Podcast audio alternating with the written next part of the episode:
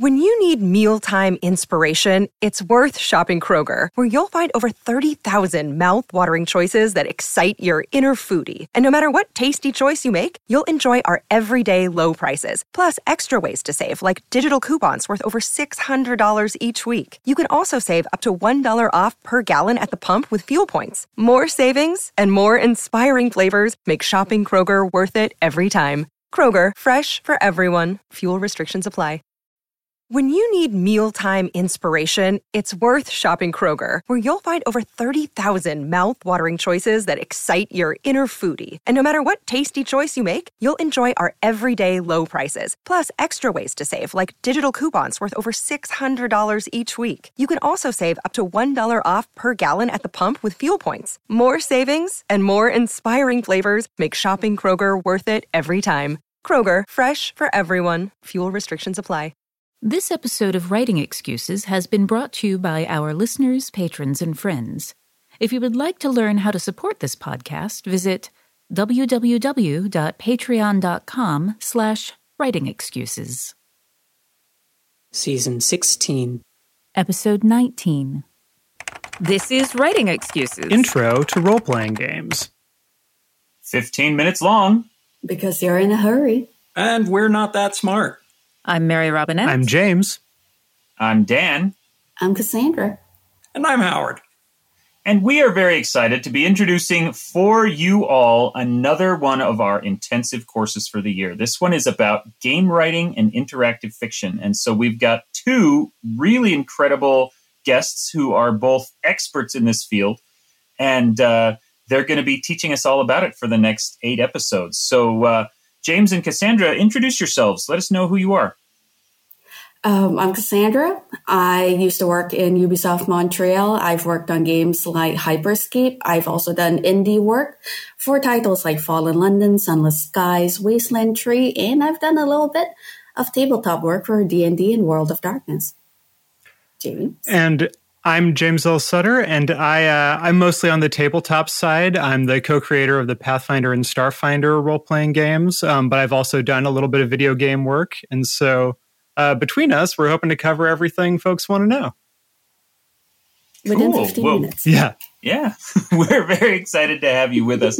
Um, Mary Robinette and Howard and I also have a little bit, a tiny fraction of uh, of game work, so at least we kind of know what we're talking about. But let's jump into this. And uh, Cassandra, our topic this week is intro to role playing games. What, uh, where, where do you want to start us?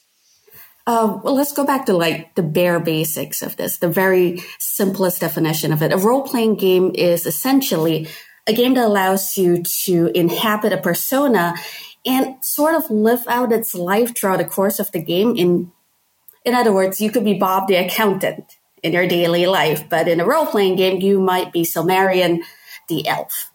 What's differentiates a role playing game from, say, an action game or an adventure game is that the outcome is not necessarily predetermined. There are ways to get to the end, but in between, you have side quests with different possibilities, different ways they might go. It might end horrendously in an ending you might not have been expecting, kind of like real life.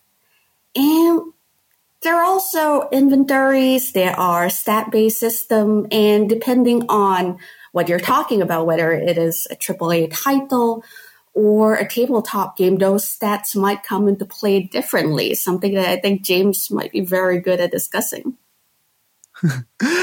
yeah. Um, well, especially because in tabletop role playing games, uh, you have to do a lot of stuff on the fly potentially because the the nice thing about it is that in something like Dungeons and Dragons or Pathfinder, every your characters can do literally anything. That's the blessing, but also the curse because if you're running the game, you need to be able to account for all of that.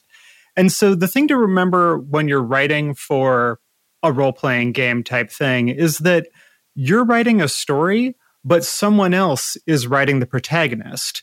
And so you've got this balancing act because it's your job to make the story go where it needs to go, but it's the player's job to make everything makes you know make sense for their characters, to make sure the protagonist is doing what uh, what they think the the character should do. And usually you're playing with multiple characters at a time. Um, so it's that question of how do you guide the players through choices that feel meaningful and independent and sensible for the character they've chosen to inhabit, but also is guiding them along the right general uh, story path. Um, so I'm curious, uh, Cass, what do you feel like are some good examples of that? At least in AAA games, I think uh, Mass Effect might probably be one of the easiest examples to look at because you have the Paragon and you have the Renegade route. And even though you are still giving the player, you know, freedom of choice to go and do whatever they want, once you have it categorized as, all right, this is light side work and this is dark side work, you kind of teach them to go along the path that you need them to go towards the conclusion without ever feeling like you're holding them on a leash it's all about balancing predestination and free will. You are absolutely the invisible hand of fate. Although occasionally you need to be a little bit less invisible, invisible otherwise the player is just going to go off the rails. Uh, but what I think really is very interesting about writing for role playing games, especially, is that if you're transitioning from, let's say, novel writing, you well, at least I did. I had a, the trouble of constantly wanting to make things linear. I expected the players would want to go a certain direction. They would need to follow the beats that I've given them. But the truth about role playing games and designing them is you're giving them a setting. You're giving them a sandbox. You might be giving them a little bit of a map, like a toolkit, some directions on what to do. And you're kind of hoping that they will go in that direction. It is not necessarily true. Um, to reuse the metaphor about novels, it's kind of like turning your novel into an amusement park mm. and then setting the boundaries along of it. Uh, but what's it like doing similar things for, let's say, tabletop games? Because it is so much more open ended with the game masters and so on. With video games, you have all those things preset by design, by audio, by the visuals. I don't think those parameters do exist with tabletop games. Um, years and years ago, got 15 years ago, Steve Jackson said to me, all games are physics simulations. Mm-hmm. And that stuck with me.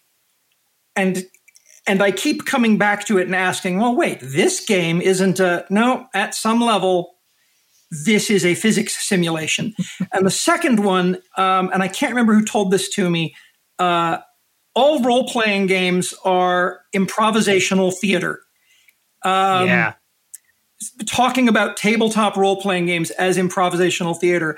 And so for me, writing or playing um, or game mastering a, a tabletop role playing game is a balancing act between this is a physics simulation and this is improvisational theater. I say improvisational theater rather than improvisational storytelling because the, we we know we want the storytelling to happen, but the theater aspect is what suggests that this has to be entertaining rather than just narrative, narratively uh, functional narrative. I want it to be fun. Yeah, I use that improv uh, example a lot when trying to explain role playing games to folks. I often say, like, the game master who's sort of running the show is kind of like the director, and then all of the players are like uh, actors and each inhabiting a character. And so you create a character and then sort of go through the story that the director is running, uh, trying to just act as your character would act, and everybody's kind of building off of each other. Um, and that's what creates this loose, fun story that can go in different directions. Um, and I think that one of the things about that is, uh, like Cass was saying, you got to be careful not to be too linear in your story. You want to make sure that situations allow for multiple successful uh, resolutions, right? Like you want to think about, you know, even if you thought your first thought is like, well, they'll fight their way through this situation. You also want to be ready for them to talk their way through the situation or, you know, trick somebody or cause a distraction, you know, uh, really con- considering the whole possibility space. That's what you're creating as a game writer is sort of these situations. Um, yeah, Mary. Oh, uh, so something that uh, occurred to me as you were talking is uh, one of my um, one of my favorite DMs. I, am going to do a shout out to David Spears, uh, but he said something about role playing that I um, really it, it resonated with me a lot, which was that as a DM, he felt like what he was responsible for was curating the experience his players wanted to have. Yeah, and for me, that that made more sense than uh, than the the improvisational theater director metaphor because the director is trying to execute their own vision um, and and a curator is trying to shape it for the people for the viewer so for me it often feels more like um, that there's there's a, a certain amount of uh, second person um, or interactive theater you know that that there is this this path and that on in on one hand, you can do a thing which I used to do in theater all the time, which is that you can give the audience the illusion of choice. Yes. Um, and on the other hand, you can say, okay, no, what you you do actually have a choice, and I will I will go with you on this journey, and I will curate this. And and I feel like those are two different modes of role play. Definitely. Yeah, and I think um, they're both crucial, right, Cass? They are definitely. Sorry, I think Dan was going to say something. I saw finger flare. I, I, I yeah, I wanted to jump in uh, with this illusion of choice. Two of the the best pieces of advice I ever got when I first started writing for role playing games was, um, you know, first of all, somebody said that uh, as you're controlling this story, as you're you know presenting the options, um, you can, you know, if, if the characters come to a you know two roads diverge in a yellow wood kind of situation and you need them to get to a castle either road is going to lead to the castle. Uh, but they get to choose which one they're going to go down. And that's kind of a, a blunt force uh, illusion of choice. But then what you can do is add on to that and present just make sure that the choices that you're offering are entertaining. And this is something that game masters can fall into accidentally where they make a choice they don't want the players to make and they present it as being really interesting or entertaining and then they're stuck and they have to improvise something uh, but when you're writing that if you are you know presenting a scenario you can just kind of fill it with a lot of interesting toys to play with that and then the players are going to immediately latch on to the ones that are exciting to them if they see there's a giant fruit cart in the middle of the street, then they might think, oh, well, we could turn that over. You know, we could do whatever. If you make sure to put interesting characters into the space, that will lure them into talking to them. If you make sure to include a bunch of security cameras, then they will think, oh, well, we, we might need to sneak around or find a way to dis- disable those. Giving them interesting choices instead of just choices is a good way of guiding them if you've ever wanted a, a physical model, a visual representation of storytelling, good storytelling narrative flow for tabletop role playing games, it's the pachinko machine. Mm-hmm. The balls can bounce left or right, but they always go down. The balls cannot escape the machine. They start at the top, but then there are little decisions along the way. And at the end, yeah, there's there's multiple possible places the ball could land. Uh, Tracy Hickman described this as narrative bumper pool. At any point, you have choices, but all of the choices are leading us in this direction rather in the open ended, you know, the world keeps getting bigger as my players run in any possible direction. Oh, that makes me think of the first Walking Dead game, honestly, which I think is a really good example of how that illusion of choice and that use of linearity just kind of worked. Um, I remember articles just exploding after people started playing the game because people were so infuriated with how they never really had a choice at all.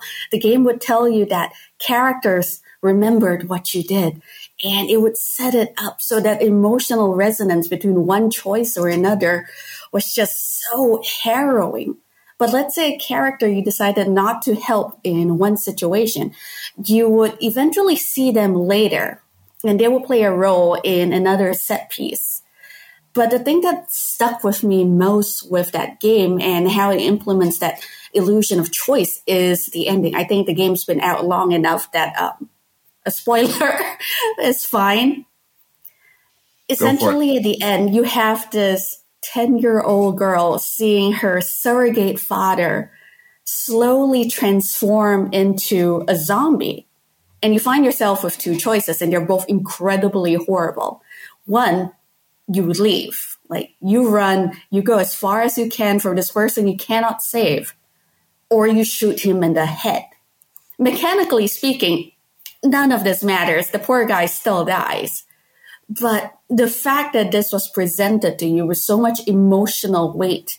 And like Dan was saying, like these are toys, very morbid, macabre toys, but these are toys on each on the side of the road. And if you present things that are interesting enough, resonant enough with the player, it doesn't matter that they know they're still going to one ending.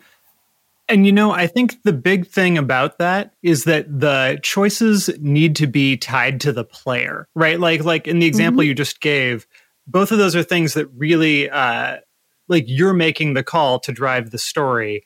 Um, and I think that's something people often run into when they're not used to running a game is it's really tempting to make the players not the main characters. You know, you'll have that GM insertion character, the like helpful non-player character, you know, the sidekick who's just happens to be better than the players in all these different ways. And, you know, the player tries to go one way and they grab them and steer them back on course. And like you can do a little bit of that, but you really want to always make sure that your choices are being made by the player players and that they feel significant to the characters.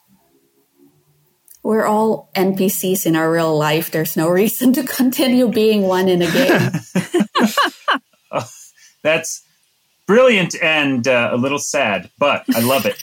hey, writers, are you thinking about learning a new language? I think exploring the world, experiencing other cultures, and being able to communicate with people outside your everyday experience lets you create richer, better stories. A great way to do that is with Rosetta Stone, a trusted expert for over 30 years with millions of users and 25 languages offered. They use an immersive technique which leads to fast language acquisition. It's an intuitive process that helps you really learn to speak, listen, and most of all, think in the language you're trying to learn. They also feature true accent speech recognition technology that gives you feedback on your pronunciation. It's like having a voice coach in your home. Learn at home or on the go with a desktop and mobile app that let you download and access lessons even when you're offline. And it's an amazing value. A lifetime membership gives you access to all 25 languages, including Spanish, French, Italian, German, Japanese, and, of course, Korean. Don't put off learning that language. There's no better time than right now to get started. For a very limited time, Writing Excuses listeners can get Rosetta Stone's lifetime membership for 50% off. Visit rosettastone.com slash today. That's 50% off unlimited access to 25 language courses for the rest of your life. Redeem your 50% off at rosettastone.com slash today. What's the easiest choice you can make? Window instead of middle seat? Picking a vendor who sends a great gift basket? Outsourcing business tasks you hate? What about selling with Shopify? Whether you're selling a little or a lot, Shopify helps you do your thing, however you cha-ching. Shopify is the global commerce platform that helps you sell at every stage of your business. From the launch your online shop stage to the first real life store stage, all the way to the did we just hit a million orders stage. Shopify's there to help you grow. Whether you're selling scented soap or offering outdoor outfits, Shopify helps you sell. Wherever and whatever you're selling, Shopify's got you covered. Sign up for a $1 per month trial period at shopify.com slash try. Go to shopify.com slash try now to grow your business, no matter what stage you're in. Shopify.com slash try. When you need mealtime inspiration, it's worth shopping Kroger, where you'll find over 30,000 mouthwatering choices that excite your inner foodie. And no matter what tasty choice you make, you'll enjoy our everyday low prices, plus extra ways to save, like digital coupons worth over $600 each week. You can also save up to $1 off per gallon at the pump with fuel points. More savings and more inspiring flavors make shopping Kroger worth it every time. Kroger, fresh for everyone. Fuel restrictions apply um, I, I want to interrupt here, and I have let this discussion go on uh, maybe a little longer than I should because we should have paused several minutes ago for oh, our no. book of the week or our game of the week is how we're going to do it during this intensive course. And I believe our game of the week uh, this time comes from James. Yeah, so the game of the week is going to be the Starfinder uh, role playing game, uh, which I was the original creative director on. And that's all about uh, it's a classic, you know, pen and paper role playing game, and it's all about you know space wizards and laser ninjas, and it's science fantasy. So you can kind of do everything from Alien to Star Wars to Fifth Element, whatever sort of story you want to tell. You know, if you want to be a lizard with a grenade launcher or a bug, you know, priest of the death goddess, you know, you do whatever you want. Um, but I wanted to bring this one up because there's both the tabletop version that you can go find, and also there is a uh, Alexa version, an audio single player version of the game that I got to write um, that is free that people can, if you have an Amazon Alexa device, you can just say, you know, Alexa play Starfinder. And I'm sure I just turned on a whole bunch of people's right now, but I, uh, I have no regrets. You should play the game um, because it's produced by Audible Studios and has, a, you know, a full cast and it's really fun.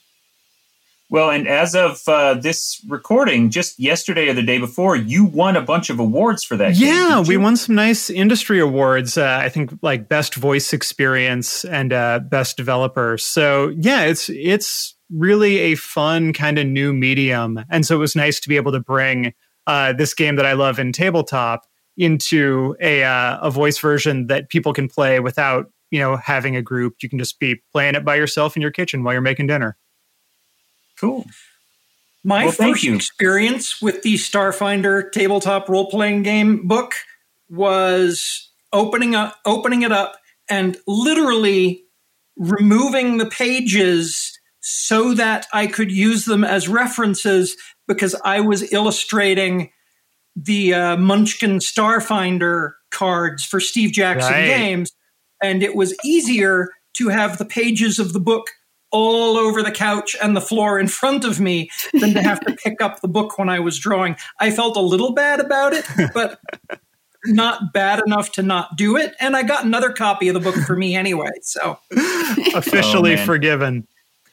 Well, I, I love this, and and thank you for for using this as uh, our first game of the week because I think it's a great illustration of the fact that these this is you know viable writing like freelance or career employment opportunities. This is not just mm-hmm. us talking about games because we love games.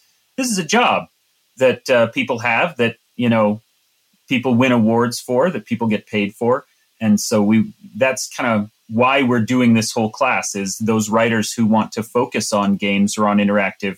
Um, you know that it's a real thing and that it can be made to work. Anyway, we have gone a little over time, but I, I, want to. This is our first episode of the course, so let's take a little bit of extra time uh, because I know that um, that Cass and James want to talk a little bit about pet peeves in I was going to say, if we don't get to talk about pet peeves, I will. yeah, absolutely. Um, and we should open this up to everybody. You know, maybe Cass, if you want to go first, but I'm sure that everybody here has something they've seen before that uh, they feel like, oh, never do that. Dead ends. I love dead ends. I grew up with the Sierra games. I grew up with King's Quest and I never lost my absolute hatred for how the game would just stop if, say, you looked at a mouse at the wrong instant. Um, with role playing games, I feel like yes, there should be failure, but the consequences should be interesting. It should be fun to die. It should be fun to see your kingdom crumble away. Just so you know, you can see like an octopus kingdom rise up from the ashes of it. What about everyone else? What are your pet peeves in role playing games? mine mine is um is so I, I played D and D all through high school, and uh, one of the things that was frustrating is that in this game in which I'm supposed to have all of these choices about who I can inhabit, there were all of these different body types and just forms for male characters. And mm-hmm. all of the women were this single, very sexy, scantily clad type. Like everybody had exactly the same model body. And, uh, you know, as a high school, high schooler who was already dealing with, you know, all of the body insecurities, um, that was, it was like, but what if I don't want to, what if I don't want to wear a metal bikini? yeah. So, you know, it's, for me, it's, it's, uh, writers who are not thinking about um, all of the different type of people who want to play a game and therefore shut them out. Yeah, absolutely. And I feel like that uh, diversity of choices can also be um, a thing. Like people, even if folks go, oh, okay, I need to make sure that I cater to people, you know, in terms of what their character looks like, you also have to remember to cater to all the different sorts of decisions that people might want to make. So, you know, question your own things about like, which characters get romantic subplots? Is it just the characters that you personally would be interested in? If that's the case, then you're making a mistake, right? You need to remember that you are not uh, your only audience. Yeah, I think Mass Effect, which Cass mentioned earlier, is an is a good example of doing that right, uh, because most of the characters are romanceable regardless of gender, regardless of species, regardless of anything else. And you can really kind of curate your own story that way as you go through it because they took the time to add in all of that extra choice. Uh, one thing that uh, is one a pet peeve of mine. I always used to think that I hated uh, big read aloud sections in role playing game campaigns, and then once I started writing them, I realized I actually like read alouds. I just don't like long ones.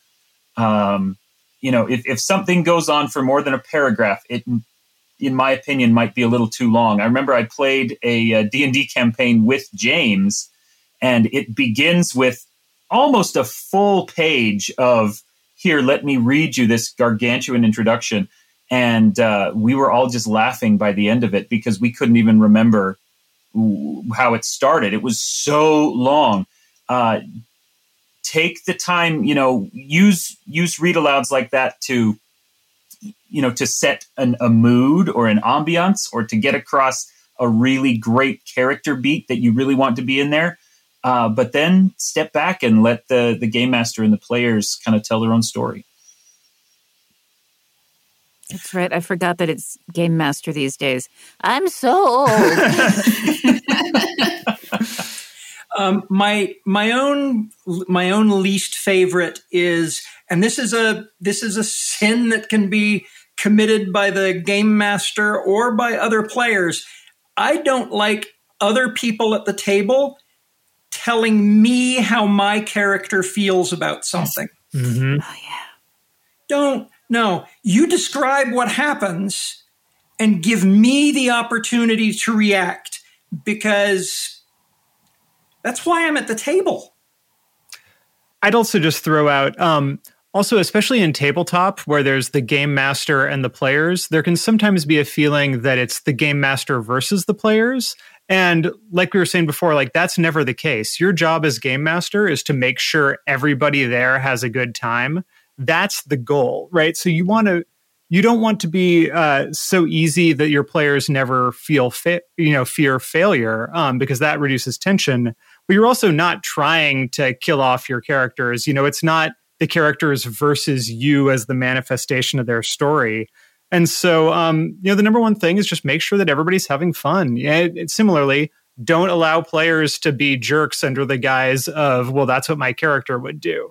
You know, we're all still we're there to have fun and tell a story. Cass, what were you going to say? Uh, no, I was just going to say that autonomy is just ve- like imperative in this situation. And yeah, having jerks try to force their ideas on you, that's pushes against a player's autonomy. Similarly, telling a player exactly how they feel. Yeah, no, no, those are just pet peeves of mine too. I'm just sighing about them in a very short amount of time we have left on the episode that's already run over. yeah, we uh, we do need to be done now, um, but I believe we have some homework. Yeah, so. Uh, homework hopefully will be pretty easy and fun for folks. I, I just want you to spend some time playing a role playing game. That can be a video game, that can be tabletop, um, but play a role playing game and take note of what's fun and what's not. Awesome. That sounds great. Okay. Thank you very much for listening to our episode.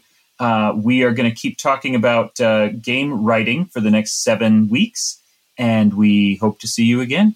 Uh, thank you very much. Uh, you are out of excuses. Now go write.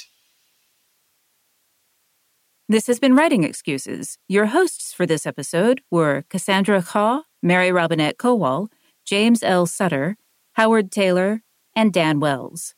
The episode was engineered by Marshall Carr Jr., mastered by Alex Jackson, and brought to you by our supporters at patreon.com slash writing excuses. Without the ones like you, who work tirelessly to keep things running, everything would suddenly stop. Hospitals, factories, schools, and power plants, they all depend on you. No matter the weather, emergency, or time of day, you're the ones who get it done. At Grainger, we're here for you with professional grade industrial supplies. Count on real time product availability and fast delivery. Call clickgrainger.com or just stop by. Grainger for the ones who get it done.